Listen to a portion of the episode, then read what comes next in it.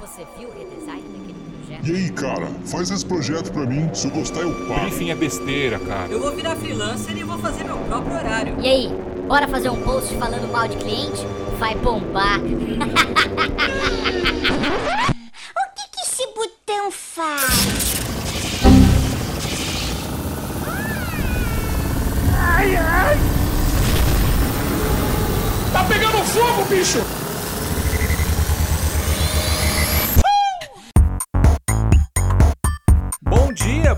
tarde, boa noite, uma excelente madrugada pra você que é designer, diretamente aqui dos estúdios Lab de produção, com um fiozinho sulista, né? Já, já passa umas 10 horas da noite. Tá começando o quarto Labcast. E o episódio de hoje é pra botar fogo no parquinho mesmo, e é um dos assuntos que eu pelo menos profissionalmente, mais gosto de falar, gosto mais de trocar ideia com a galera. Mas antes da gente começar a botar a lenha na fogueira, eu queria pedir que, se você tá curtindo o podcast, se você acha que ele é relevante, que ele merece aí o seu lugarzinho ao sol, compartilha com seus amigos, ou comenta aqui no SoundCloud, ou no Instagram do Lab, é, ou pelo menos deixa já o seu famigerado like, porque a gente investe pelo menos umas 7 horas entre produção e edição em cada episódio como esse para que ele fique exatamente do jeitinho que você gosta. Então, vale a pena retribuir o amor, né?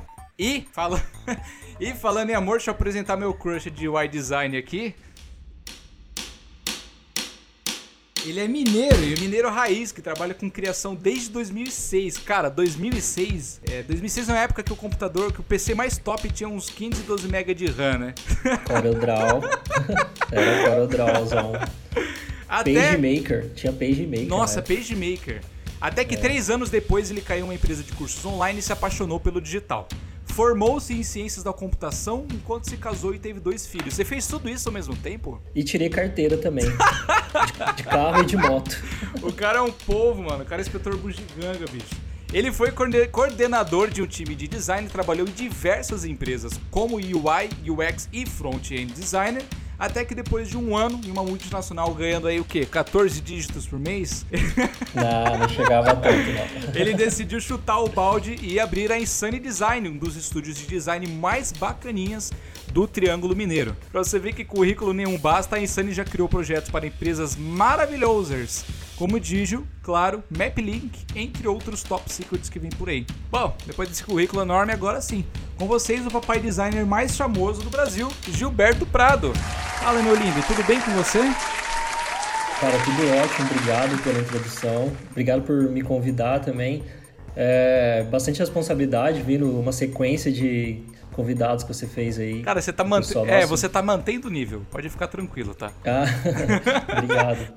E tá ótimo, assim, eu, eu te falei em off, É, é, o formato tá muito bom, cara. Obrigado, Parabéns cara. mesmo. Fico feliz. E o pessoal tem que valorizar mesmo, assim, dá muito trabalho e é uma coisa que a gente faz assim, de, de coração. E faz de né? coração, o pessoal exatamente. Tem que aproveitar e quem puder curtir e compartilhar ajuda bastante Isso mesmo. aí, deixa seu like, curte e compartilha. E como é que as pessoas te chamam, cara? Chamam de Gilberto, é Bebeto, é Gil? Como é que as pessoas te chamam? Cara, é, na família o pessoal chama de Júnior, mas é, Ah, tem um Júnior, no então, trabalho no o pessoal negócio. chama de Gil, Giba, ah, Gilberto, Caramba, mano. Fica, fica nisso. Caramba, é difícil, né? É, não, mas já acostumei já. Há quanto tempo a Insane tá, tá atuando já? Chegou a um ano já? Já, já passamos já, é, agora no meio do ano já vai fazer dois anos. Quando? E agora no meio do ano já vai fazer dois. No mês 6 já faz dois Ah, a anos. gente abriu quase junto já, porque a gente vai fazer dois anos agora em fevereiro aqui no Lab. É, eu acho que eu, eu vi você mesmo comentando, cara, e é um aprendizado enorme, né? Assim, você deve estar passando por cada coisa também, né? Que. Cara, eu já passei por cada firula, depois a gente troca uma ideia. Mas a gente tem tanta. Cara, é, é bem engraçado como tem coisa em comum. Pra você ver como são engraçadas as coisas, né? É, há uns 5 anos atrás, mais ou menos, acho que você tinha uma página no Facebook que era de você freelancer, não era? Qual era o nome da Sim, página? sim. Eu lembro que ela tinha uma identidade. Eu acho que era o meu nome mesmo, É. Gilberto Prado, design, alguma coisa assim. Eu acho que era. Aí eu converti ela pra, pra Insane. Esperto que você foi, muito bem que você fez. É, E eu lembro que há uns 5 anos atrás eu mandei uma mensagem na página. Eu mandei uma mensagem na página porque eu queria começar a trabalhar com UI design. Perguntei, né, se você tinha algumas dicas e tal, enfim, pra pessoa que tava administrando a página que eu nem conhecia, se você tinha algumas dicas e tal pra mandar, porque eu tava muito interessado e tal. E você falou que, cara, que você ia dar uma olhada, que daí você ia me retornar. Cara, passou mais ou menos o que acho que quase uma semana. Eu já tinha pensado, ah, o cara, né, mandou mensagem e tal, não vai responder mais. Cara, você simplesmente. Acho que eu acordei um dia ou eu cheguei do trabalho depois do almoço, Cara, tinha um papiro, mano. Tinha uma parede de texto, você mandou uma porrada de link, um monte de livro, foi de casa. Foi, foi, tão gostoso aquilo, tipo, que foi um primeiro contato, porque na época eu tinha voltado a trabalhar com criação, então era um negócio muito absurdo para mim. E foi gostoso, porque foi o primeiro contato que eu tive com. Cara, mas eu tenho um tique nervoso, assim. Se eu recebo uma notificação, às vezes eu não consigo responder, mas aí uma hora eu respondo. E fica na cabeça, né? E a, fica na cabeça. E no Instagram também eu recebo muita notificação, aí às vezes eu deixo ali, eu nem marco eu deixo pra. Na hora que eu apertar já mando pra, já, já ponho pra responder. Mas essa pergunta que você, que você mandou na época lá é uma pergunta que eu recebo bastante. E é uma pergunta complexa de responder também, né? Porque tem, tipo assim, é, tem infinitos caminhos, Sim. muitas possibilidades, né? Então aí o que eu tento recomendar mesmo pra galera fazer curso, é, tentar se aproximar também de pessoas que já estão dentro já estão no mercado, se puder trabalhar junto com essas pessoas também dentro das empresas. E é isso, não tem muito E vai segredo, absorvendo, né? Tem que, é, você tem que correr atrás. Porque na época, eu comentava, enfim, me ajudou muito o conteúdo que você mandou para mim, porque era bem isso que eu. Que, esse era o ponto que eu queria. Os dois pontos que eu queria chegar. O primeiro aqui, você foi a primeira pessoa que eu vi no mercado criativo que realmente se predispôs a ajudar. Isso era uma coisa muito difícil, ainda hoje é um negócio muito difícil, inclusive é por isso que você tá aqui. Porque quando eu. Tá, a gente estava planejando o formato do Labcast, você foi uma das primeiras pessoas que eu apontei que eu queria que participasse. E segundo, que o conteúdo que você pra, passou para mim não era de curso, não era de aprender ferramenta, não era de Photoshop e tal. Você passou a base, a teoria. E isso me dá um, um aprendizado muito grande de eu começar a focar na teoria em design. Sim, sim. É, o, o que eu aprendi foi exatamente isso mesmo, cara. Que o software, ele não importa muito, assim ah, eu sou o mestre do sketch, mas, cara, você tá entregando um bom resultado, se o teu projeto tá ficando bacana, ele tem consistência, tem tudo certinho, porque você pode fazer isso em qualquer software, assim. Então, é, você tem uma base forte mesmo, assim, de, de teoria, de, e de vivência Sim. também, né? Eu acho que agrega tanto quanto você, você saber usar um software. O que eu digo hoje em relação ao software é produtividade. Uhum. Hoje eu estava falando com um cliente, um futuro cliente talvez, né? Lá da Califórnia. Tomara. E ele falou, ah, o pessoal que usa Figma, porque ah, já ouvi falar. consegue ser compartilhado. Eu falei assim, ah, tudo bem, eu posso usar o Figma também, né? Mas eu sou mais produtivo no Sim. Sketch. Não, não, o resultado pode ser bom nos dois, tenho certeza. Mas a questão de produtividade, é, eu sou mais produtivo em outros E no software. que tange essas exigências, assim, quando antes da gente entrar no, no tópico principal. No que tange essas exigências assim que os clientes fazem, como é que você lida? Você aceita e você cobra um valor justo, afinal o cliente está fazendo uma exigência que foge do, do, seu processo de produção? Ou você, ah, vou tacar pau e pelo menos eu aprendo alguma coisa diferente? Cara, normalmente é, eu não faço algo que foge muito do nosso uhum. processo. É, essa questão de ferramenta é uma ferramenta que é bem próxima da, uma, da, uma da outra. Poderia, assim, ser o XG, por exemplo, então que não. É, que eu vou conseguir atender Sim. normalmente. Agora, se for uma coisa que tipo, foge do meu processo, por exemplo, assim, ah, o meu processo ele tem wireframe, tem toda essa parte de descoberta, teste e tudo mais. E aí o cliente fala, não, já quero que você fale direto no Sim. layout. Aí, tipo, eu já barro, esse cliente já não serve pra gente. Então a gente tem falado muito não, e até de cliente que não, que não sabe brifar. Uhum. Então, se o cliente já. Se, se, se, o projeto já começa mal brifado, Nossa. Putz, a chance não, de, é, dar, de dar. É um atestado de que vai dar, dar ruim. Merda, né? Total. É. é. e a gente passou por, por, por, problemas uhum. assim também, de ah, vamos, a gente, vamos pegar esse projeto, Sim. né? Porque, ah, tá precisando e tudo mais. Aí você vai tentando desenrolar, tentando descobrir as coisas, você Sim. descobrir as coisas, sendo que era pro cliente te Sim. dar as informações que você precisa. Entendi. Bem que vocês fazem. Ó, já pra gente, já vamos botar, já botar a linha na fogueira, deixa eu acender um fósforo aqui. Vamos começar a falar do que interessa. Porque a gente está aqui hoje para falar sobre o que exatamente, Gilberto? Sobre empreendedorismo no mercado de design. Exatamente. Ou no mercado criativo em geral, se você também não for designer, se você for, enfim, publicitário da área de moda, arquitetura, enfim, tudo que for do mercado criativo, você pode pegar as diquinhas aqui porque a gente fala de empreender. E empreender é uma dor assim pior que apendicite, não tem, não tem comparação. Agora, a minha principal dúvida, a primeira coisa que eu anotei que eu queria perguntar para você. Você é um cara que vem com uma bagagem muito grande já de muitos anos, ou seja, eu falo para você que é uma uma empresa nova que tá, mantém o processo novo está amadurecendo, mas você, assim como eu, traz uma bagagem muito grande. Muito, muito grande. Então, assim, a minha principal dúvida você trabalhou é... Em 100, você trabalhou aqui em umas 20 empresas? Cara, Motoboy, office cara boy. tudo que você imaginar, mano. Qualquer dia eu, eu vou fazer um episódio só, só contando as histórias do, dos lugares que eu trabalhei, cara. Vai dar um episódio de umas duas horas, né? Cara, Mas no eu fiz, mínimo. eu fiz isso também. E é um e morei em monólogo. vários estados, cidades também, foi a mesma correria. Ah, mas você é a cara do sucesso, né? Que isso. Mas assim, ó, por que, que você abriu decidir? Por que, que você decidiu abrir a Insane? Então, cara, eu, eu fui, acho que mais ou menos igual você fez mesmo, cara. Você foi passando de várias várias empresas e você tinha ali aquela vontadezinha. Eu sempre tive facilidade também em trabalhar com equipe, em gerenciar, Uhum. tudo mais. Então, conversar com o cliente e, e trabalhar dentro de processo. Uhum. Então, sim, pra mim é uma coisa que eu acho que eu tava, já tava mais definido, assim. Sim. E, mas foi um pouco de frustração também do mercado, assim. É, eu ia para as empresas tal, fazia o meu melhor, dava o meu melhor, mas assim, o crescimento, né, aquela slow, slow, slow, muito Sim, devagar. Aquele passo. É, e, e para mim, eu- como eu já tinha filho, família, assim, eu, eu precisava de uma coisa, uma resposta um pouco mais rápida. É, e você precisa Aí se firmar, última- né? Precisa de uma coisa mais estável, né? Sim, e aí nessa última empresa eu tava nela e, e, assim, eu já não tava muito satisfeito, assim, questão de salário. Eu achava que eu ganhava até menos do que alguns outros designers que, poderiam sa- saber menos do que eu. Aham. E aí nesse, nesse, nesse tempo que eu fiquei lá, eu eu, comecei a fazer alguns freelas. Já fazia, fazia um pouco antes, mas já entrei já. É, e à noite eu trabalhava como freela, até para poder complementar a renda. né? Sim. Eu morava em cidade grande e tudo mais, essas coisas. E o meu portfólio foi enriquecendo.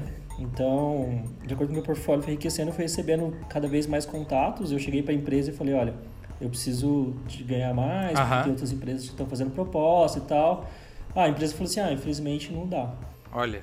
Tem que passar, tem que passar por um processo, aí você tem que, tipo, avaliação trimestral, Pipipi, semestral, papapá. anual. Aí eu falei assim, ah, tudo bem, tipo, não dá. Tá, mas dá. eles já não estavam de olho no seu trabalho? Ou a empresa era tão. Ah, era multinacional, né? É, é aquele esquema, Sim. cara. Você tem todo. Lá tem um processo gigantesco pra você enfrentar e ou menos uns três Sim. anos pra você virar sênior, assim. Uhum. Então eu não tinha esse- esses três anos, assim. Poderia ficar lá e, e crescendo lá, mas é, ia ser um pouco mais lento do que eu queria, assim. Sim. Então a ideia mesmo de, de, de querer empreender veio, veio a partir daí, né? Aham. Eu queria uma coisa um pouco mais rápida. Eu já tinha alguns contatos, porque eu já, tinha- meu portfólio já estava já tava enriquecido, né? Sim. Então, aí acabou que alguns clientes falaram, ó, você vem comigo, eu tenho uma agência e eu vou te pagar um valor fixo por mês, que dava, já dava tipo quase 9 mil reais, assim. Assim, eu falei, putz, já é um valor tranquilo para eu poder ficar. né? Sim. E aí eu saí da empresa, mas antes de sair, eu falei com o Daniel Furtado, ele morava na mesma Maravilhoso. que ele. E ele tem empresa também, então eu chamei ele lá em casa, a gente trocou uma ideia. Ele já me passou alguns sustos, né? Que eu nem Aham. imaginava como empresa, né? Sim. Ah, tipo essa parte chata que você deve imaginar. né? Tipo o quê? Financeiro, fiscal, Nossa. é, de, de declarar imposto, não sei o quê. Então, essas coisas chatas. Sim. E é, eu não. Só que, tipo assim, ele só jogou real mesmo como que era, né? Sim. Que- acho Meteu falou terror, né? No, no- no primeiro ou no segundo podcast, acho que você comentou, né? Que a galera que quer empreender, né? Ela esquece um pouco dessas coisas complicadas que, tem, que, que existem e que não tem como escapar, né? Ah, bicho, a galera acha que empreender é Disney, tá? Eu vou, mandar real mesmo. A galera acha que É, você vai falou empreender. até que, é que tem muito vídeo, né, que fala sobre isso. Ah, vai sim, sei mano. Ah, quê, porque você vai tomar mais, seu né? café com manteiga e você vai ficar rico e não sei o quê. E os seus insights, mindset. trabalhar a hora que você quiser, que não sei o É, quê. mano, vai trabalhar no que você quiser pra você ver a desgraça que vai ficar na sua cabeça. Os caras acham que é fácil, mano. É. Os caras acham que é uma maravilha. Até você chegar no assim, ó, até você chegar no ponto em que você tá trabalhando com, com o que você gosta e você está pleno com paz de espírito, você tem que ralar muito, bicho. Muito, muito, É, muito. e uma coisa que eu acho que você falou também que é bacana de pontuar também é o esquema de, tipo assim, ah, eu vou abrir uma empresa também porque eu não me dou bem com o chefe. Putz, mas aí ferrou tudo. Se você não se dá bem com o chefe, como é que você vai dar bem com o funcionário e você vai ser o seu chefe? Então é uma coisa que é Nossa, impossível. mano. Como é que fica a sua cabeça? Você como chefe. Cara, eu acho que uma das coisas que, que fez, assim, que faz a empresa dar certo, que É. eu acho que você deve, deve é, entender também, é que eu, como chefe, eu também sou uma pessoa que, que tô aqui pra botar a mão na massa. Não sou o cara que vai mandar. Que tá fazendo a gestão, eu- né? sou- eu- sim, eu quero ser um cara que sou um exemplo, entendeu? Sim. Ah, eu, cara, se não der certo, pode contar comigo que eu vou ficar aqui, vou final de semana, Uhum. Sim. qualquer horário. É, eu quero que o projeto fique bom. Sim. Então, assim, na minha cabeça é, foi sempre com esse pensamento mesmo, que de ser um exemplo, de ser uma referência aqui pra todo mundo. E eu acho que é um caminho, é um caminho Mas e de bacana cobrança? Você não se cobra demais? Cara, eu, eu cobro de todo mundo. eu quero que todos os projetos sejam os projetos mais fodas que. Ah, todos Todo queremos, né? viu, então- Mas de você consigo mesmo? Porque assim, ó, é uma função nova pra você, querendo ou não, né? Independente da experiência que você tinha antes, a função de você fazer a gestão de um negócio É uma função totalmente nova, né? E como é que é essa cobrança pra você consigo mesmo na sua cabeça? Cara, eu acho que é uma coisa que não- você não nasce sabendo mesmo, então você vai aprendendo Sim. a cada, a cada erro, a cada acerto. Pra mim, assim, tem dia que é difícil mesmo de dormir, você acaba pensando demais, assim. Ah, sim. é, fechar o mês, fechar o mês certinho. Tem que bater as é, contas. o- o- os clientes cobrando o projeto Sim. porque é, tá- atrasou um pouquinho. ah, sim, normal. Ah, tem que mandar um e-mail amanhã, eu- vê o que, que eu vou responder É, amanhã. eu tenho, às vezes, um pouco de dificuldade de me desligar. Sim. Então. Mas aí, às vezes, eu, eu acabo fazendo hora extra, coisa, que, eu já- coisa que eu já tô acostumado. Ah. Mas eu sempre faço isso pensando no, no, no que eu quero construir, Sim. né? Então eu sei que se eu trabalhar desse- dessa forma, work hard e tudo mais, é, eu tô construindo um portfólio, eu tô mostrando o meu trabalho, eu tô me tornando uma referência. Então tudo isso eu sei que faz parte. Então na minha Sim. cabeça, é, tudo que eu faço e a forma que eu trabalho, ela faz parte de um plano mesmo. Você falou de, de, de work hard, hard work. Eu não sei se. Isso é uma coisa que eu sempre quis dizer. Eu não sei se eu já falei isso em algum episódio de podcast, mas, cara, existe uma grande diferença entre hard work e smart work. E eu sempre Ah, digo. Você comentou. É, você eu comentou. sempre digo pras pessoas, cara, a- pra você saber trabalhar de forma inteligente, você demora, demora. Mas antes disso, cara, você tem que. Vai entrar numa rotina de trabalhar 19 horas por dia, sim. Vai entrar numa rotina de você não conseguir dormir direito, sim. Porque assim, ó, você só consegue saber o seu limite se você chegar próximo dele. É a única forma de você. Porque assim, ó, aí você consegue saber qual é o seu limite, a forma com que você consegue lidar com o seu limite, como você consegue otimizar o seu tempo pra que você nunca mais chegue perto do seu limite. Aí você começa a trabalhar de forma inteligente, você começa a otimizar o tempo de todo mundo, começa a otimizar o seu tempo, começa a cuidar da sua saúde, enfim. E você, a rentabilidade depende de você trabalhar de forma inteligente, né? Porque assim, a gente- ó, se, a gente tá, se a gente tá fazendo hora extra, é porque alguma coisa tá errada. Ou seja, não tá batendo prazo, não tá batendo as nossas horas, não tá batendo a nossa produtividade, né? Eu- Não, é, mas você falou o esquema de, de pensar também no- num todo, né? Uhum. É, acaba que você também, como gestor e uma, e uma pessoa que também é um operacional, que eu sou os dois, né? É, eu também. É, acaba que às vezes de dia você tá ali é, ajudando todo mundo, conversando com o cliente, que às vezes tem dia que tem quatro reuniões e Nossa, cara, quebra a tua fico agenda inteira. E então acaba que o quê? Vai sobrar à noite. E Sim. infelizmente tem que ser. É, então, é, mas, mas é as coisas que você vai, vai aos poucos se ajeitando. E também no Brasil tem esse lance também de ser um pouco mais complicado, nessa questão de imposto, de ter muita gente também que não valoriza o seu trabalho. Sim. Então você tem que, você tem que ir se virando e, e evoluindo em cima disso. Porque se você for. Se eu for falar assim, ah, eu hoje. Ah, vou, vou, vou só trabalhar um pouquinho só. Eu Ah, tô- sim. O caixa já tá fechado e tudo mais. Mas, cara, Vou jogar ele tá um bem play. hoje, né? Mas, é, é, eu de vez em quando eu tenho que desligar, eu faço isso, tudo bem. Mas você tem que saber a hora certa de fazer isso também, Sim. né? Porque você tem que pensar pra frente também, né? É o que eu sempre falo, mano. Você tem que ser semana, seu próprio, você ser seu pró- próprio chefe é muito difícil, cara. Hoje, hoje eu É. beijo os pés dos meus, dos meus antigos chefes, cara. Eu entendo cada piti que eles davam, cada situação que eles passavam, cada fio de cabelo que eles puxavam de preocupação. Cada cobrança e esporro que eles me davam, cara, eu, consigo entender exatamente a razão. E é engraçado, cara, porque antes de abrir empresa eu nem lembrava dessas, dessas situações, né? E hoje em dia eu lembro exatamente do, do- das, por exemplo, no período da crise, que eu ainda não eu ainda trabalhava em empresa, né? Ah, cara, os meus chefes eram pirados de tudo, mano, de preocupação com dinheiro, de bater, de fechar o caixa, era um rolezão do caramba. Mas assim, ó, É, mas a preocupação é essa mesmo, porque é o seguinte, no caso, agora a gente não tem um produto insano, a gente, a gente como se a gente fosse uma empresa de imóveis planejados. Sim. Então as pessoas vêm, pedem um site, um aplicativo, a gente vai montar todo dentro de um processo e não vai tipo pegar da prateleira e entregar assim, Uhum. porque então a gente não- é difícil a gente ter valores fixos mensais assim, com empresas Exato. pagando a gente com FII mensal. Tem um faturamento Então, a gente básico, tem- né? é, então a gente não tem uma, uma média, assim, um- não, a gente tem uma média de valor que a gente recebe, assim, Sim. dentro, dentro, Dentro do- dos do contratos, é, dentro da previsibilidade de, de, de faturamento que vocês têm. Ah, tem um É, contrato a- fechado para seis previsibilidade- meses. A, previsibili- a previsibilidade, ela é curta, de no máximo três meses, assim, que você consegue prever. Sim. Porque às vezes tem projetos que demoram 45, 60, 90 dias. É, mas assim, tipo, não é todo mês que a gente sabe que vai ter X valor, então por isso que a gente tá sempre com. Eu tô sempre com. Ah, é porque, é porque os projetos que vocês desenvolvem são diferentes, eles são muito mais onerosos, né? Sim, sim, sim. É como se fosse, é, o pessoal fala muito de uh, uh, design de marcas, né? Tipo brand e tudo mais, que demora 45 É, que é o nosso foco aqui no Lab. A gente trabalha com criação É, e como- gestão de marca. Como se a gente estivesse fazendo esse processo de, dessa demora de todos esses estudos dentro da parte de UX UI também. É principalmente em UX, né? É, na verdade, na verdade, assim, só pra deixar bem claro, assim, né, que a gente é mais a parte de UI do que a parte de UX. É, inclusive se vocês Porque entrarem no parte- site da Insane, eles dizem exatamente isso. Não exatamente Sim, nessas justamente. palavras, mas eles explicam bem o que, que eles entregam, o que, que eles não entregam. Inclusive o site de vocês é lindo, cara. Eu sou apaixonado pelo site da Insane. Ah, obrigado. Mas a gente deixa isso bem claro, assim, até na hora de conversar com o cliente, Uhum. porque essa parte de UX era uma parte que a, a própria empresa ela já tem que estar com essas preocupações. Ela, ela mesma já tem que conhecer os, os seus usuários, ela tem que já ter isso meio que implícito lá e passar essas informações pra gente. Sim. E depois a gente devolve para ela é, algo que ela consegue testar e validar com esses usuários. Então, é uma coisa processo assim, que se demora, fazer se eu fosse fazer a parte de UX mesmo, por exemplo, eu teria que ir lá para a empresa, ir lá conhecer os processos e conhecer tudo lá e já ir conversar com os usuários e tudo mais. Então, até tem algumas empresas de UX que nos contratam para poder fazer UI, que eles já têm todos esses estudos.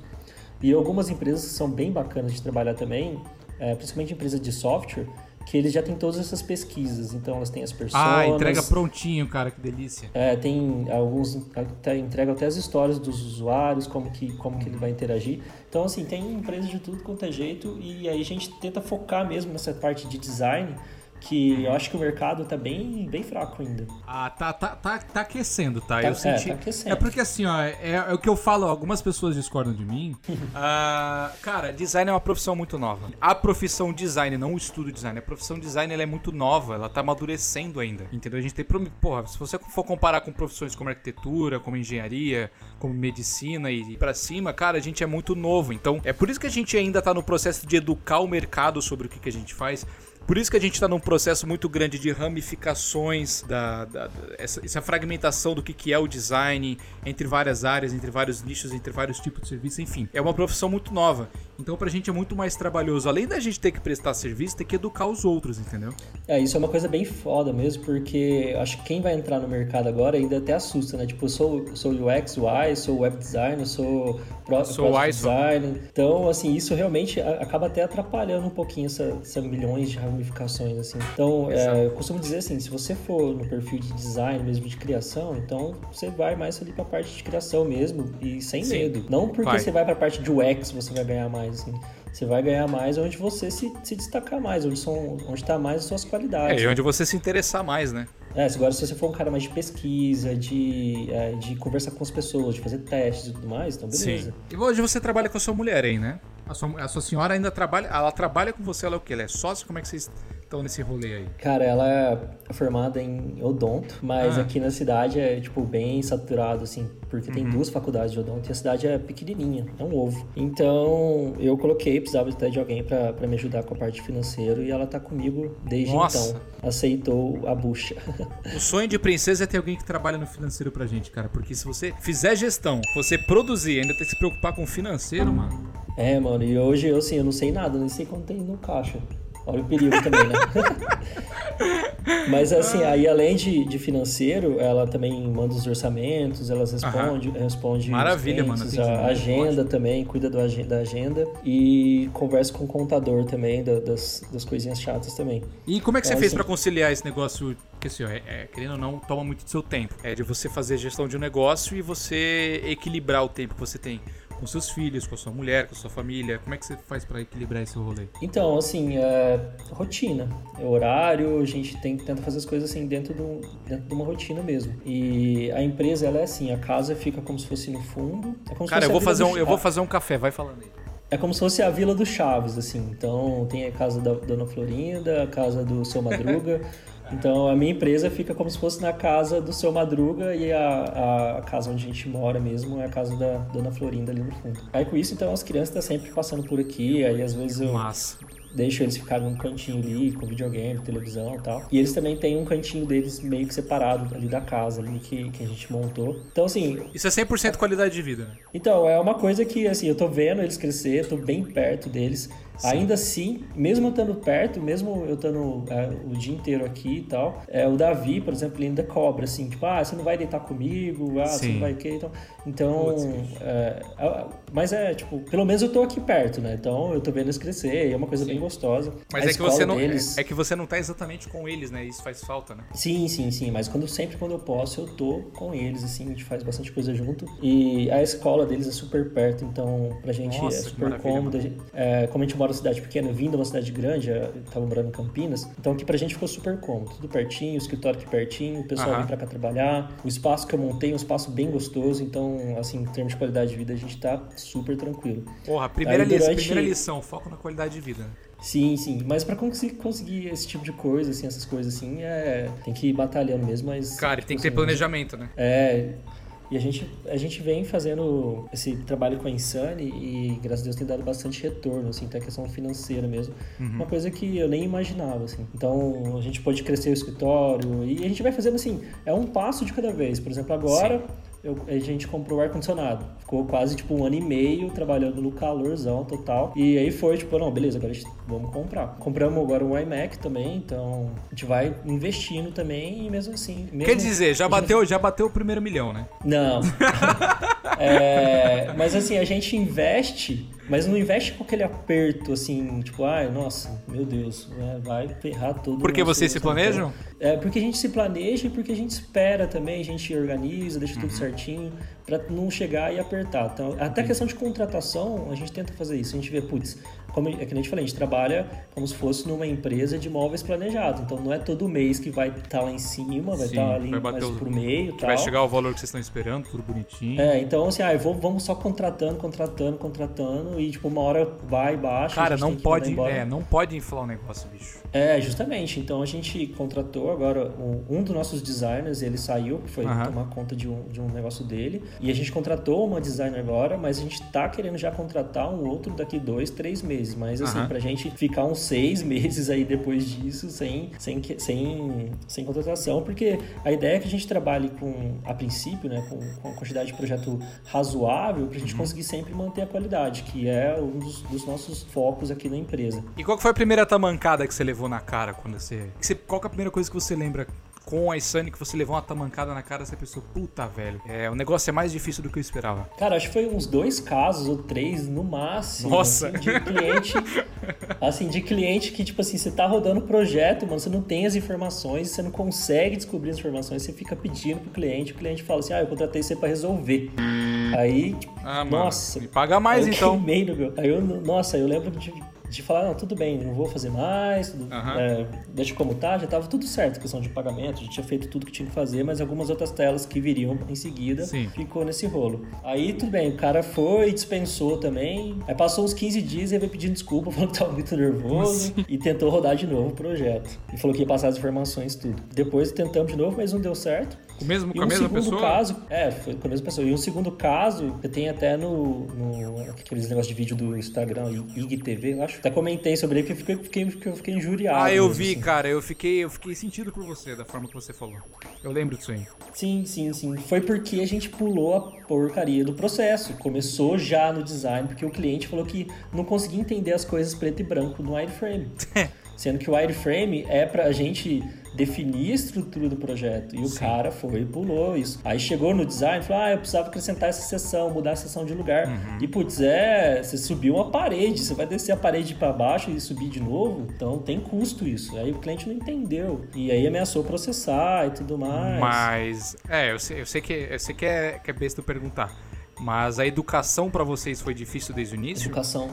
De educar o cliente? Então, quando. É, de educar, porque assim, ó, o que, o que acontece? Você, vocês têm Insane, certo? Nós, eu, você, eu, Pietro e você, Gilberto, nós estamos, além de entrar num mercado muito novo, um mercado muito aquecido, que é o do design, ainda tem o trabalho Sim. de explicar pro cliente o que, que a gente faz, o que é muito É, mais mas difícil. eu acho que é difícil você E além de explicar pro cliente o que a gente faz, a gente tem que explicar o que que, con- o que, que consta, o que que, const- que que não consta no contrato, que constitui e não constitui. É todo um rolê. Então eu sei, eu entendo o sentimento do seu cliente, entendo o seu sentimento, porque realmente é, é complicado Sim. todo mundo é fazer Mas essa eu acho que é o seguinte, quando, quando tá bem claro pra, pra equipe, pra gente, assim, como que é o processo, o que que a gente quer vender, então fica, fica fácil de explicar Aham. isso. Então, para a gente aqui tá é um, processo, um processo que tem funcionado com vários clientes. É um processo que para mim já tá é bem fácil de explicar também e é como Sim. se fosse quase que um robozinho. O cliente, ah, como é que funciona o seu trabalho, o seu processo? É, aí eu vou, explico, parece que eu até desligo, fico ali explicando, explicando, explicando. Então, para mim já tá super fácil. Caso o cliente tenha, mas poucos clientes têm, né? Mas caso ele tenha alguma dúvida, eu posso até me aprofundar mais, explicar mais. É que isso vai muito, isso vai muito de perfil, isso é uma coisa que a galera precisa Sim. saber. Isso vai muito de perfil de cliente. O que você precisa fazer quando você começa um negócio, uma das coisas, né, óbvio, você precisa montar uma espécie de hierarquia, chama-se uma de hierarquia de cliente, ou seja, clientes que é, têm proximidade com design, clientes que não têm proximidade com design, e em uma outra linha você coloca clientes que pagam bem, clientes que não pagam bem. E aí você tem que cruzar essa linha e equilibrar. Ou seja, normalmente quando você trabalha com clientes que não pagam muito bem, eles a, a bagagem deles de design é muito pequena, ou seja, além de você receber pouco, você ainda demanda muito tempo de atendimento, explicando pro cliente o que, que você faz. E o seu suporte, cara, é muito ostensivo, porque você tem que ficar o tempo todo respondendo o cliente. Agora, por incrível que pareça, eu não sei se isso é com você, Gilberto, mas é legal até a gente comentar. Eu já percebi que clientes que pagam bem, cara, dão muito menos dor de cabeça do que clientes que não pagam muito bem. Você já teve esse feeling ou será que é só aqui de várias pessoas Cara, que eu acho que é sim. Eu acho que até pelo fato deles estarem mais preparados para te, pra te dar suporte também. Mais amadurecidos, mais amadurecido, né? porque, por exemplo, é, você pega uma empresa de... Outro exemplo, empresa de software, de novo. Mas eles já tem pessoas ali dentro que conhecem a ferramenta, já conhecem até sobre design, que nem você falou mesmo. Então, o suporte deles vai ser tranquilo. A resposta para suas dúvidas vão ser bem mais rápido. Agora, quem realmente não sabe sim. e é, não sabe de design, não sabe dos processos, não sabe às vezes nem diferenciar que o processo, que um site ele tem etapas de design, etapas de desenvolvimento, aí fica às vezes um pouco complicado. Sim. E é que nem você falou mesmo, às vezes você perde tempo, às vezes explicando. Mas aí, como, é, como a gente já tem já esse mais de um ano de mercado, a gente trabalhou com, sei lá, dezenas de projetos. Então, a gente né? já sabe um pouco filtrar. Até a Carol, ela serve um pouco de filtro, porque ela já, tipo assim, olha, esse cliente não, não, não faz parte muito do nosso perfil, assim. Ou esse cliente tem um projeto tão grande, tão grande, que a gente não consegue abraçar. Porque não então, dá pra gente, comportar. Ali mesmo eu já faço um filtro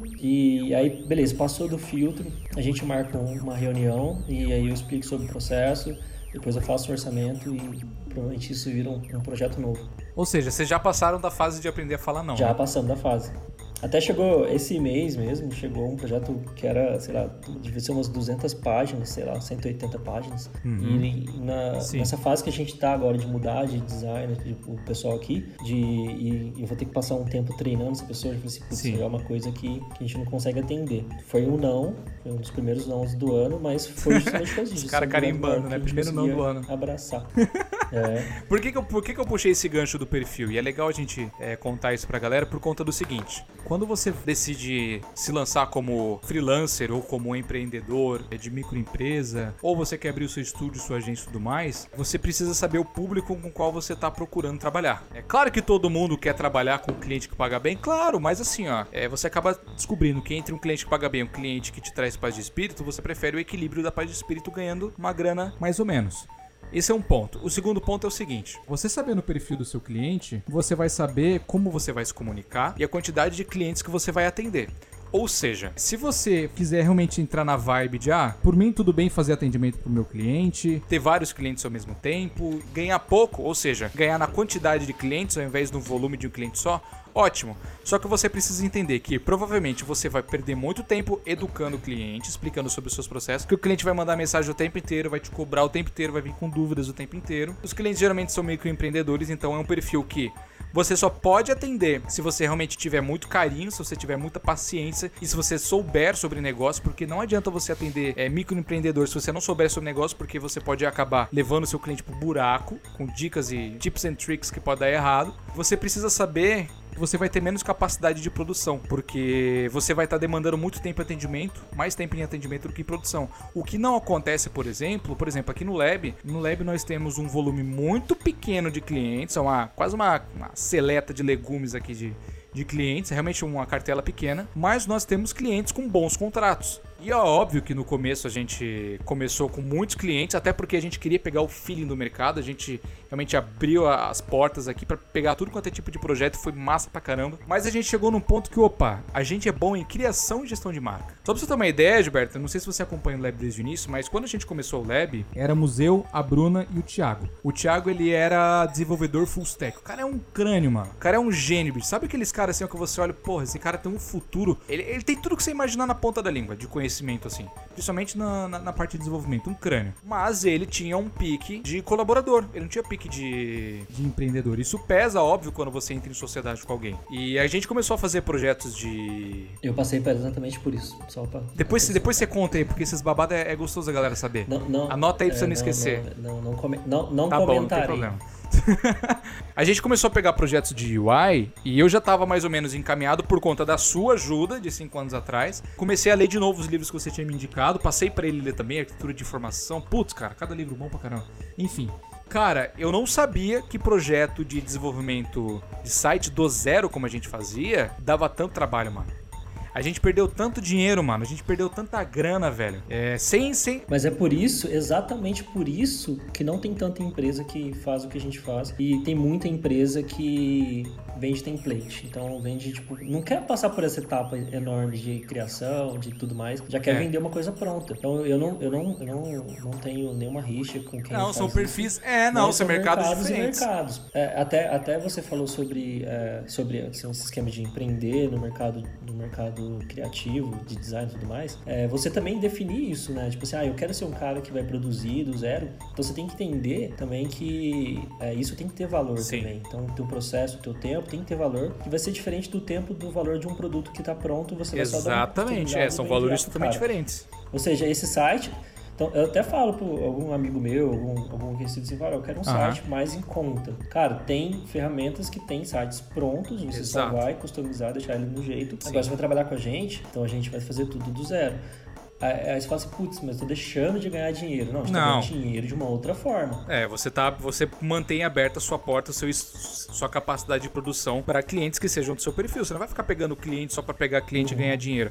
Até porque vai ser É, pouco. e cê- cê- sim, e você falou esse esquema de perfil, você tá, é, foi no, no um, dois pontos lá que você estava lidando, que você tem que descobrir o seu perfil.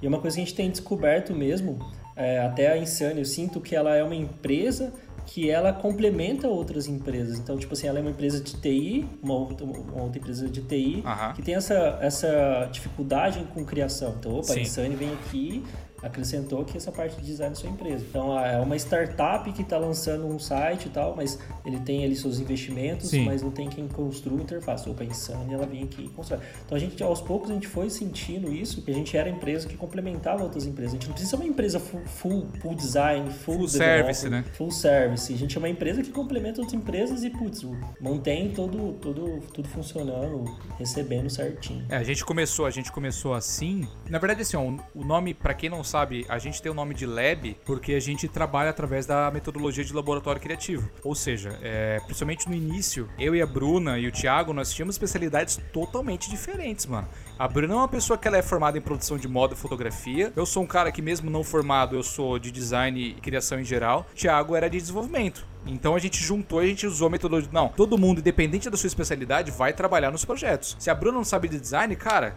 vamos entrar no projeto, vamos entrar junto, porque essa equipe multidisciplinar fez o Lab crescer muito rápido. Eu, eu acho que isso cai também no esquema de ser um estúdio, não ser uma agência. né? É, que é uma coisa que eu não queria. assim, tipo, é, eu sempre entendi, assim, posso estar enganado, o pessoal pode comentar também Uhum. sobre.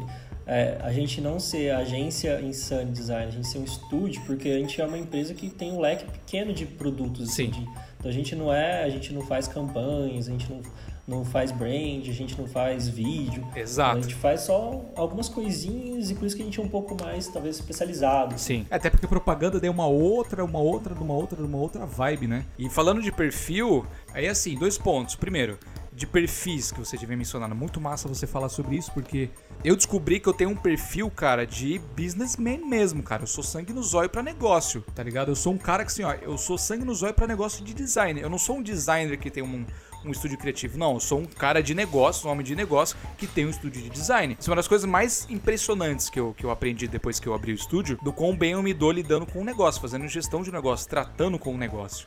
E claro, isso vem da minha bagagem lá dos 30 mil empregos que eu tive. Isso ok. O segundo, o estúdio, ele não é um estúdio de criação. Isso é uma outra coisa engraçada. Ele é um parceiro de negócio. Então, aqui no Lab a gente passa mais tempo tratando sobre o negócio do cliente em reuniões, falando sobre tópicos de negócio, levantamento financeiro, planejamento estratégico, enfim, é, plano de negócios, do que o próprio execução do projeto. É engraçado porque daí a gente passa metade, mais da metade da reunião falando sobre negócio do cliente e o restante praticamente a gente executa sozinho aqui. Isso vai de perfil para perfil, Sim. como você falou, você acaba se complementando, vira quase uma simbiose na, na Insane, né?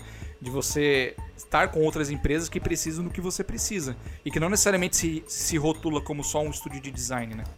Eu acho que isso que você falou também é, é uma coisa que vocês também não, não sabiam desde o começo que ia ser dessa maneira, né? Vocês é, montaram a empresa, queriam, tinham, uma, lógico, uma visão, né?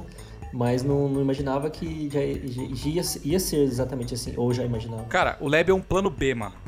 O Lab, ele é. e é isso que é uma das coisas que eu mais gosto também. Ele é eternamente um plano B. Isso é uma das coisas mais gostosas, por conta do seguinte: a gente segue o planejamento estratégico, segue, a gente tem um plano de negócio muito bom, muito bem definido, sempre atualizado. Mas, cara, a Nossa, gente faz tanta loucura. A, a gente faz tanta loucura aqui dentro, cara, que é um eterno plano B. Por exemplo, o podcast, só pra você ter uma ideia, a gente demorou um ano decidindo se a gente ia fazer um podcast. A gente nem sabia se isso aqui ia dar certo. Se vocês que estão ouvindo, vocês acharam que a gente tava, nossa, isso aqui vai estourar, vai estar tá no top charts do iTunes. Cara, isso a gente achou que no primeiro dia não ia passar de 5 pessoas. No dia seguinte já tinha 110 pessoas ouvindo. No, no, no terceiro dia já tava com 400 e pouco. Ou seja, o que a gente faz aqui dentro é um eterno plano B. Então isso que é tão gostoso. Uhum. Da Insane, pô, olha o, olha o grau que vocês cresceram em dois anos. Duvido que você tinha pensado, ah. Vou chegar na Insane no primeiro dia. Pô, tô acordando cedo, né? 6 horas da manhã. Ah, vou chegar na Insane no meu primeiro dia. Porra, cara, daqui a quase dois anos, daqui a um ano e meio, eu já vou estar com 10 pessoas aqui dentro trabalhando. Você nem ia, né? Você nem ia pensar nisso, né? Ah, eu vou atender a Claro. Você não vai acordar pensando nisso, é um plano B também. Cara, não, nem imaginava que eu ia atender clientes tão grande e, e ia ter pessoas trabalhando comigo do, do jeito que trabalha. Nunca imaginei que seria dessa maneira. Eu acho que é até um pouco de ingenuidade quem chega imaginando que, tipo, já montando tantos planos, Sim. assim, né? Porque eu acho que uma coisa tem que ir sentindo. Então, tipo, ah, sentir que dá para poder crescer um pouquinho. Eu senti que dá para poder pegar um cliente maior. Eu senti que dá para investir. Então, você vai sentindo e vai fazendo. Aí as coisas acho que vão, vão um pouco acontecendo. Tem, sim, esses planos B, né, que você fala, né? Acho que até falando sobre o plano B ser o, o podcast, é uma coisa que é complicada, assim, o pessoal tem que valorizar mesmo quem está quem tá fazendo isso, só reforçando isso, né? Porque hoje parece que o pessoal valoriza tanto, é, valoriza mais conteúdos e conteúdos sem, sei lá, sem conteúdo mesmo, Sim. né? Conteúdo sem conteúdo, né? Vídeo sem conteúdo, uh, podcast sem conteúdo, né? Do que as coisas realmente que tem conteúdo. Assim. Então a gente tem que valorizar esse plano que a gente demanda de tanto, tanto tempo com tanto carinho para produzir, sim, né? Sim. E quando é que você vai abrir um lá uma mídia, um canal para você mesmo que a galera cobra tanto? Então, o meu sonho é colocar a empresa em ordem, assim, ó, deixar a equipe treinada, deixar a equipe bem treinada, uhum. assim, os projetos funcionando de uma forma que, que não, não, exija, não exija tanto de mim, assim, no processo inteiro, né? Porque hoje é, eu, eu faço, falo com o cliente, eu que às vezes eu desenho o sketch e passo para o designer é, projetar em cima disso, e depois eu, eu, ajudo a trabalhar na etapa de design. Então, assim, eu acho que na hora que eu chegar no ponto que a equipe ela trabalha um pouco sozinha, assim, eu acho que eu vou começar a dedicar um pouco mais em criar conteúdo e cursos, e-books e tudo mais. Mas assim, eu sempre estou tentando, até pelo Papai Designer. Maravilhoso. Sempre que eu posso também, o pessoal me manda algumas dúvidas no, no Instagram, sempre que eu posso eu mando um áudio também, tento explicar. É, Muito acessível, mas, né? Mas nunca assim, 100%, assim, eu nunca tô ali, é, nunca tô 100% criando conteúdo, né? Sim. Que pra mim é complicado, né? Tem, é, nem 100% respondendo da família e tal. Sim, sim, mas eu tento sempre responder. Cara, eu tô vendo aqui meu portfólio, ah. é, meu Behance, e acho que é só uma coisa bacana de se falar, assim, pra quem quem trabalha com criação, assim, qualquer coisa, hum. de marca, de site e tal, é que, para mim, uma das coisas que fez muita diferença foi o portfólio. Foi o portfólio e também, no caso, você falou né, daquela página lá de antigamente, então eu já fazia um trabalho, eu compartilhava nessa página, compartilhava às vezes em algum grupo, e isso foi aumentando o meu leque de clientes de, de freela, assim. Então, foi, assim, também o, um dos gatilhos que me fez chegar onde que eu tô, de ter empresa. Mas daquela mais. página que você E tinha hoje- antes, é, você puxou clientes de lá também? Na época? Cara, puxava, Ah, puxava, de, puxava de lá. Hoje, às vezes, chega do LinkedIn, Instagram, do site, chega muito do site. Esse, esse esquema de, de portfólio, de compartilhar nas redes sociais, foi um, também um dos gatilhos que fez eu, eu, eu ter empresa também.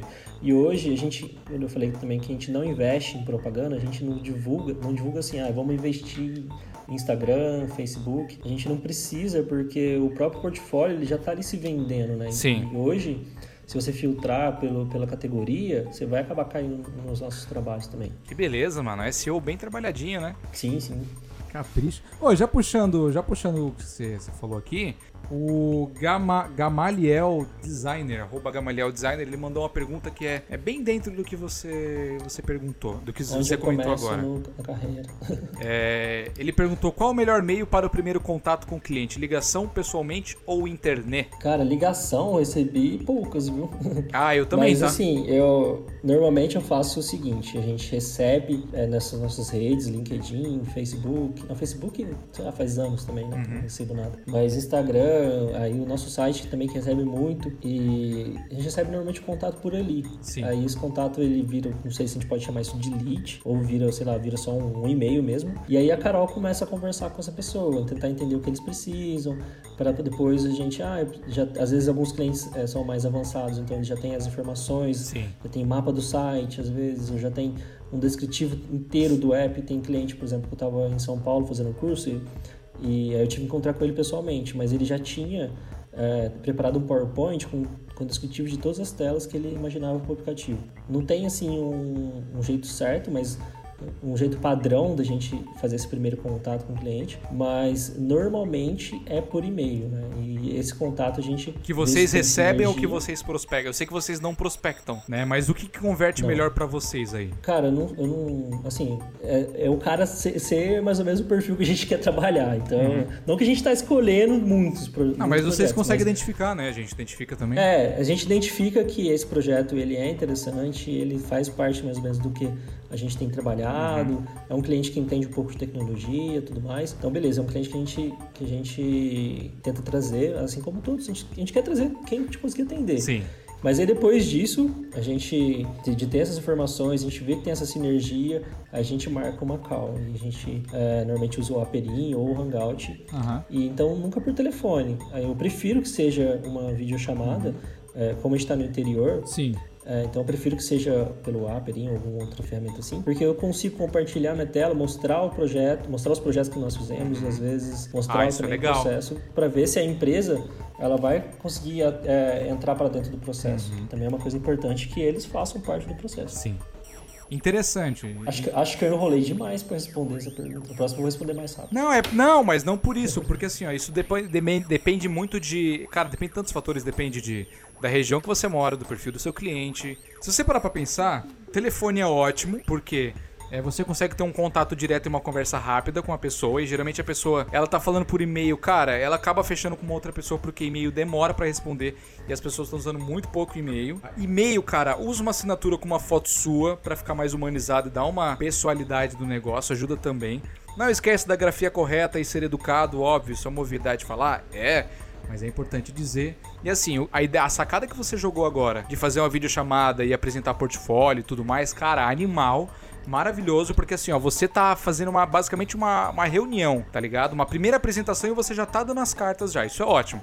Mas assim, novamente, isso depende muito do perfil do seu cliente. É, eu, eu acho que isso não vai funcionar se você for fazer tipo, para um cliente extremamente gigantesco, enorme. É. assim. Você não vai conseguir, às vezes, falar com um cliente. Ou um cliente que tem tempo. É, ele, vai, ele, ele vai querer que você vá lá. É. Você, ah, eu quero que venha aqui fazer reunião e tal. Mas, você- mas você assim, sentiu é- o peso por. Mas funciona e eu acho que economiza também, né? Por exemplo, assim, ah, eu tenho que ir lá em São Paulo toda vez para poder. Ou BH, Ah, pagando bem, né? pra poder- É, ah, eu quero que você venha aqui quando você estiver aqui em São Paulo e tal. E às vezes é mó rolê, Não, né? tem que você estar em contrato. É, não, às vezes, tipo assim, ó, quando você estiver em São Paulo, você passa por aqui pra gente falar do projeto e tal. E às vezes é mó rolê, você tá em São Paulo e, tipo, trânsito caramba, é difícil. Então eu prefiro que seja Ah, cara, eu vou, tá? chamada.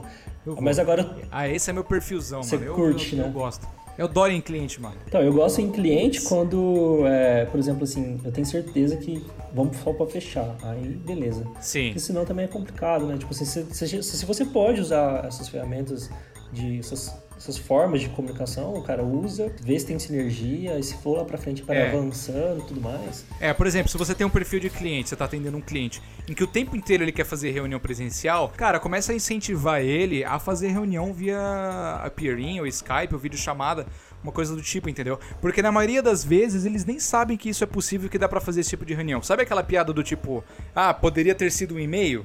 É basicamente isso. Só que daí vai tomar do seu tempo de produção na empresa. E por que, que eu falo o tempo todo de tempo de produção? Por conta do seguinte: a não ser que você seja o dono da Amazon e você tenha muito dinheiro pra gastar, é, você tem uma empresa pequena.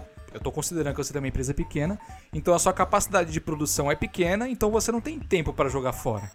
Então, cada minutinho que você fica enrolando numa reunião, cada minutinho que você tem que sair, sei lá, ir numa gráfica ou você tem que resolver algum BO, cara, é tempo de produção interna que você poderia estar produzindo. É, eu acho Então que tem que tomar muito que você cuidado. falou também sobre o é, smart, smart work ou work smart, né? lá. Smart work e hard Smart- work. É, smart work. Que você também tem que otimizar o seu tempo. Então, se você for deslocando muito, né, e estendendo muito o seu tempo para reuniões que, que às vezes não vão converter muito, né, aí acaba É. que você não está sendo produtivo, né. E às vezes o fato também de você estar à frente de um negócio, né, como eu estou à frente, né, então tem que pensar por mim, tem que ajudar as outras pessoas também a, a Exato, se muita organizarem. responsabilidade, né? Tem que ajudar a Carol, que também com o financeiro, perguntar para ela se tá tudo Sim. certo.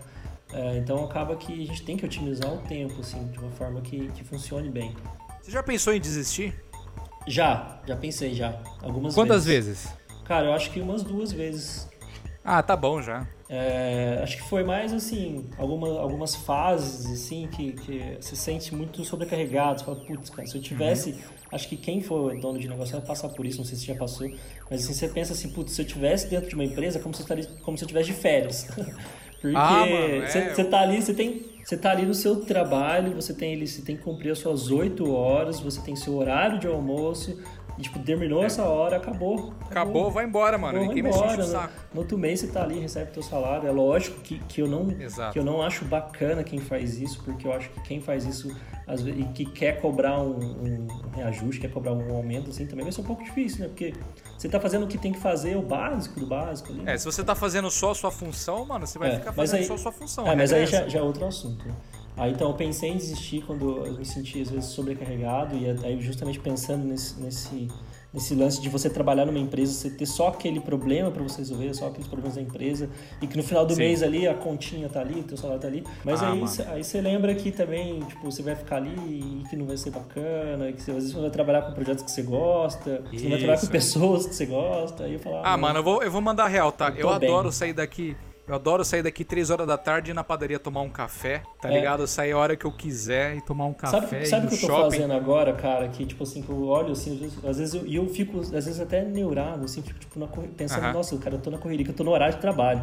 E eu Aham. deixo- a gente deixa as crianças na escola é, perto da uma hora, assim. E a gente fica Sim. até, 1 15, até 12h15, mais ou menos, na academia. Todo dia. Todo Nossa, dia. que massa. O horário que normalmente eu estaria trabalhando. É, tipo Mas assim, é, né, cara? é uma coisa que, é, tipo assim, às vezes eu fico um pouco preocupado. Putz, cara, eu tô aqui, né? Nossa, meu Deus do céu, já tá na hora. Esse horário pra trabalhar. Então, às vezes eu fico um pouco neurado, mas é uma coisa que eu, que eu A tenho gente, feito. fica, é, a gente fica noiado mesmo, é que a gente fica viciado em produzir, né? É, fico viciado em produzir. Mas é, eu tento sim seguir também, é, porque acho que a rotina ela, ela me ajuda a Aham. me ajuda a administrar tudo, tudo, tudo que eu tenho, né? A empresa, a esposa, Sim. os funcionários, os clientes. Então, eu ter essa rotina, ela me ajuda. Mas também a gente tem sim essa flexibilidade, né? Então, se eu não quiser trabalhar hoje, tudo Sim. bem, eu posso viajar, não preciso, é, não preciso de ter essas dores de cabeça. Aí acho que a segunda vez que eu, a segunda, segunda vez que eu, que eu pensei em desistir foi mais por conta de, de pessoas mesmo, assim, de, de uma pessoa em si. Sim. Que é, assim, acho que deixou bem chateado. Assim, falei, putz, cara. Ah, essa é minha tour, mano. É, Pô, dá um abraço é aqui, difícil. velho. Você, faz- você pensa assim, puta, cara, você faz de tudo, você quer ali ajudar e você confia na pessoa, mas aí não é como Ah, você não, imagina, velho. assim, então- Porra, eu tô quase chorando aqui, mano. Tô emocionado de verdade. Dá um abraço aqui, mano. Não, é bem a minha, tranquilo, é cara, exatamente a eu- minha tour, mano. Eu sou uma pessoa que às vezes, assim, se, eu deixo doer por um pouquinho, assim. Eu sou, eu lembro também dos meus compromissos e eu, Sim. eu sou uma pessoa também que sou bem fiel, assim, ao, ao que eu tenho que fazer, assim. Então, Sim. se eu assumir um compromisso, eu vou, vou, fazer o possível para poder honrar com esse compromisso. E eu assumi vários compromissos, então Muito bom. não poderia jamais desistir. Sim, até porque você E- tem pessoas que dependem de você agora, né? Sim, sim, sim. E como eu te falei também antes lá, eu falei, na- naquele briefingzinho que eu te mandei lá, eu tenho um plano maior, né, de ir para fora, de levar talvez a empresa para fora. Então, Tá fazendo É. Open English. é, tô fazendo number, number one, na verdade. Tô fazendo number one. Ah, mano. E vamos que vamos, cara. Assim, tudo faz parte desse, desse plano maior, assim. Mas daí passou o desespero, aí você não desistiu, graças a Deus, né? Não, Você não não, mas aqui. assim, sabe, assim, você só dá uma desanimadinha, você fala, ah, que Sim. bosta, velho, que chatice, né? Vou trabalhar numa empresa normal mesmo, ficar lá sem, sem essa molação. Mas, cara, tipo, passa um tempinho, você já volta normal. E, mas o bacana, cara, é que às vezes você encontra pessoas, e a gente tem pessoas aqui que eles gostam de estar aqui e, tipo, que fazem questão também. Isso é bacana, isso traz uma energia boa, assim, fala. Até É, uma eu e a Carol, a gente, a gente fica, a gente fala, fala, puta, cara, tem, tem que, tem que valorizar, a gente tem que abraçar. E porque são pessoas que, que entendem que a empresa ela está, ela tá nesse começo e que não é fácil para todo mundo e que quem está aqui no começo é, tem, tem que se entregar, né? tem que, tem que Sim. mostrar interesse para a empresa, pra empresa crescer e a gente cons- continuar crescendo. E às vezes quem for tipo assim, empreender vai passar por esse tipo de dificuldade é de ter pessoas junto. E às vezes, se conseguir identificar isso no começo, fala, putz, cara, esse daí não vai ser o tipo de pessoa Ah, que, sim. que vai, Vai me ajudar a, a, a guinar o negócio. Às vezes já, já também já ter essa visão de, de que não vai pra frente e já começar já a mexer os pauzinhos para ter pessoas realmente que e, e aí eu acho que é a etapa mais difícil de todo o negócio assim. Mais Ah, difícil sim. até do que definir processo, mais difícil até do que é, manter o financeiro e tal. Eu acho que é você encontrar essas pessoas e manter essas pessoas. E você fazer a gestão da felicidade dessas pessoas, da satisfação dessas pessoas, é uma cobrança muito grande, né, mano? Sim, acho Você que ficar preocupado, você falou, é, você tá preocupado se as pessoas estão satisfeitas, se elas estão felizes. É engraçado porque eu Uhum. achava que os meus chefes não tinham essa preocupação. Mas eu com certeza já tive algum chefe que era assim. Sim, mas isso, é, você falou lá no começo, né, assim, como que é a minha cabeça, como que eu penso nisso tudo e tal. É, que aí eu falei que às vezes eu tenho um pouco de dificuldade às vezes, de, de, até de dormir, de, de, de me desligar um pouco. E eu, é, até um ponto é isso, assim, de pensar que as pessoas que estão comigo, que elas estão bem, que Sim. elas estão gostando do que faz, que elas estão gostando do ambiente. Então, até a questão do ambiente é uma coisa que a gente está sempre tentando melhorar. A gente está sempre tentando fazer que seja prazeroso para todo mundo. Sim. Que eu acho que todo mundo que, até você, eu, assim, quem tá escutando também, passa por ambientes ruins, assim, passa por, por chefes ruins, assim, que não, que Normal. parece que não pensa muito, né? Então, eu nunca quis e nunca quero ser uma pessoa desse jeito. O cara mandou uma palestra aqui, mano. Eu podia fazer um TEDx aqui de tão bom que ficou, mano. cara, eu, ó, pra, pra, não, pra não ser ruim, é, eu nunca pensei em desistir de design, de criação. Nunca. E eu com certeza isso nem vai passar pela minha cabeça. Eu sempre digo pra Bruna. Ah, eu, É. eu já desisti de design também, já desisti de design. Já? Já desisti Porra, de esse, trabalhar com esse música. eu vou fazer o seguinte, cara. Eu tô planejando pra fazer um, um episódio sobre saúde mental. Eu vou te chamar. Junto com uma Não, mas eu- galera. Eu desisti e trabalhei com desenvolvedor, aí eu desisti de desenvolvedor, voltei pro design, tô aqui até hoje. Caramba, mano, que rolê. Eu É nunca. porque eu achei que design não dava dinheiro. Nossa. Eu nunca. eu nunca pensei em desistir de design. Agora, teve uma época, não sei se você. Acho que você já, já ouviu pelo, pelo podcast, mas assim, quando a gente começou o Lab foi o seguinte. é, a ideia foi a, foi a seguinte: eu tava trabalhando na Câmara de Vereadores e já tava pela tampa, porque na Câmara de Vereadores é, o tratamento lá era ruim, não era legal. É, era um ambiente que eu não gostava e eu já tava vindo de um histórico já de lugares que, cara, que tratamento não era muito legal, então eu já tava pela tampa e meu trabalho não era valorizado. A Bruna era uma, uma pessoa super criativa, a gente já tava namorando na época, e ela é uma pessoa super criativa e ela tava trabalhando na empresa da família dela, que não tem nada a ver com criação. E eu queria que ela viesse trabalhar com criação também, que ela, em algum momento ela fosse trabalhar com criação. Afinal, eu já tava há 10 anos formado em fotografia. E tinha o Thiago também, que era meu amigo, que ele tava passando um assédio moral pesado na empresa que ele tava trabalhando. Além de ser roubado pra caramba, falo mesmo. Tava dando um belzão e o cara, eu juntei os dois e falei, ó, eu tô planejando de sair da, da, da, da Câmara de Vereadores, eu vou abrir um, um negócio. Eu queria saber se vocês querem entrar junto comigo.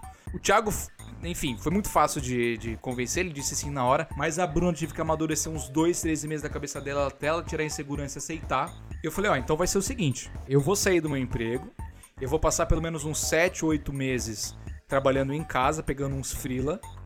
Uma delícia falar frila. Pegando uns frila. E enquanto isso eu vou estudando sobre negócio, afinal eu não sabia nada de negócio, né? Enquanto isso eu vou estudando sobre o negócio e aí a gente abre um estúdio. E aí tinha planejado pra abrir em fevereiro mesmo. Cara, foi tudo dentro do cronograma bonitinho. Só que assim, Que, organização invejosa. Cara, foi difícil, bicho, porque você é home office. Eu já não era um cara exatamente focado. Então foi tudo bem difícil, né? Só que daí o que, que- qual que foi a minha sacada? E eu tô contando isso também porque é legal a galera pegar talvez um pouquinho da minha estratégia. As pessoas não sabiam o que eu fazia quando eu trabalhava como funcionário, mas quando eu saí, quando eu comecei a trabalhar em casa, eu comecei a postar o tempo todo as coisas que eu tava desenhando, os projetos que eu tava pegando. E ao longo do tempo as pessoas começaram a entrar em contato comigo porque elas viram que eu trabalhava com design, trabalhava com criação. E eu comecei a pegar projetos, projetos de identidade visual, peguei social media, assim foi indo. Campanhas e tal. Foi rolando, uma maravilha. Aí o que aconteceu? Quando eu abri o estúdio, não era um estúdio qualquer quando abriu. Era o estúdio do Pietro. As pessoas sabiam que era do Pietro. As pessoas do meu círculo social e algumas pessoas até fora dele já sabiam que, porra, não era um estúdio qualquer. As pessoas já conheciam minha linha de design, já, sabia que eu era caprichoso, fazia um trampo legal. Então a gente já começou bem nessa parte. Só que foi o seguinte, é, a gente começou, e eu vou até responder a pergunta, quem que mandou isso aqui? É, o Res, arroba ResDesigner perguntou: é possível ir do zero somente com portfólio e reinvestimento? Meu lindo, eu sou a prova, o estúdio é a prova que dá pra você sair sim, porque eu saí com um notebook. É a única coisa que eu tinha era um notebook e uma mesa digitalizadora. A única coisa que eu tinha. Eu, E eu, eu a gente abriu, a gente abriu o estúdio dizendo que eram três pessoas e só que só trabalhava eu. E durante pelo menos uns, cara, acho que uns oito meses foi assim. E só que assim, a gente pegava demanda como se tivesse três pessoas aqui dentro. Isso que era foda. Então, consequentemente, é, eu precisava juntar capital suficiente, ter um caixa suficiente pra pagar o salário que o Thiago tava recebendo e o salário que a Bruna tava recebendo. Então, cara, é, foi Power Values trazer trabalho pra dentro, juntar dinheiro suficiente pra ter um caixa legal pra trazer os dois. Graças a Deus eu consegui, Deus é mais. Mas assim, ó, eu cheguei num ponto, cara, em que eu falei pra Bruna, Bruna, eu não aguento mais, eu não consigo. E pra eu chegar e falar um negócio desse é porque eu realmente tá, tenho que estar na tampa. Eu falei, meu, eu não acredito no que eu tô fazendo, é, eu não consigo, eu, eu tô, parece que eu tô enganando as pessoas, parece que em algum momento as pessoas vão descobrir que eu tô errando, que eu tô mentindo. E a gente acabou ca- perdendo um projeto que eu fiquei apaixonado em, em, em conseguir por conta disso. E no fim, eu fui num psicólogo.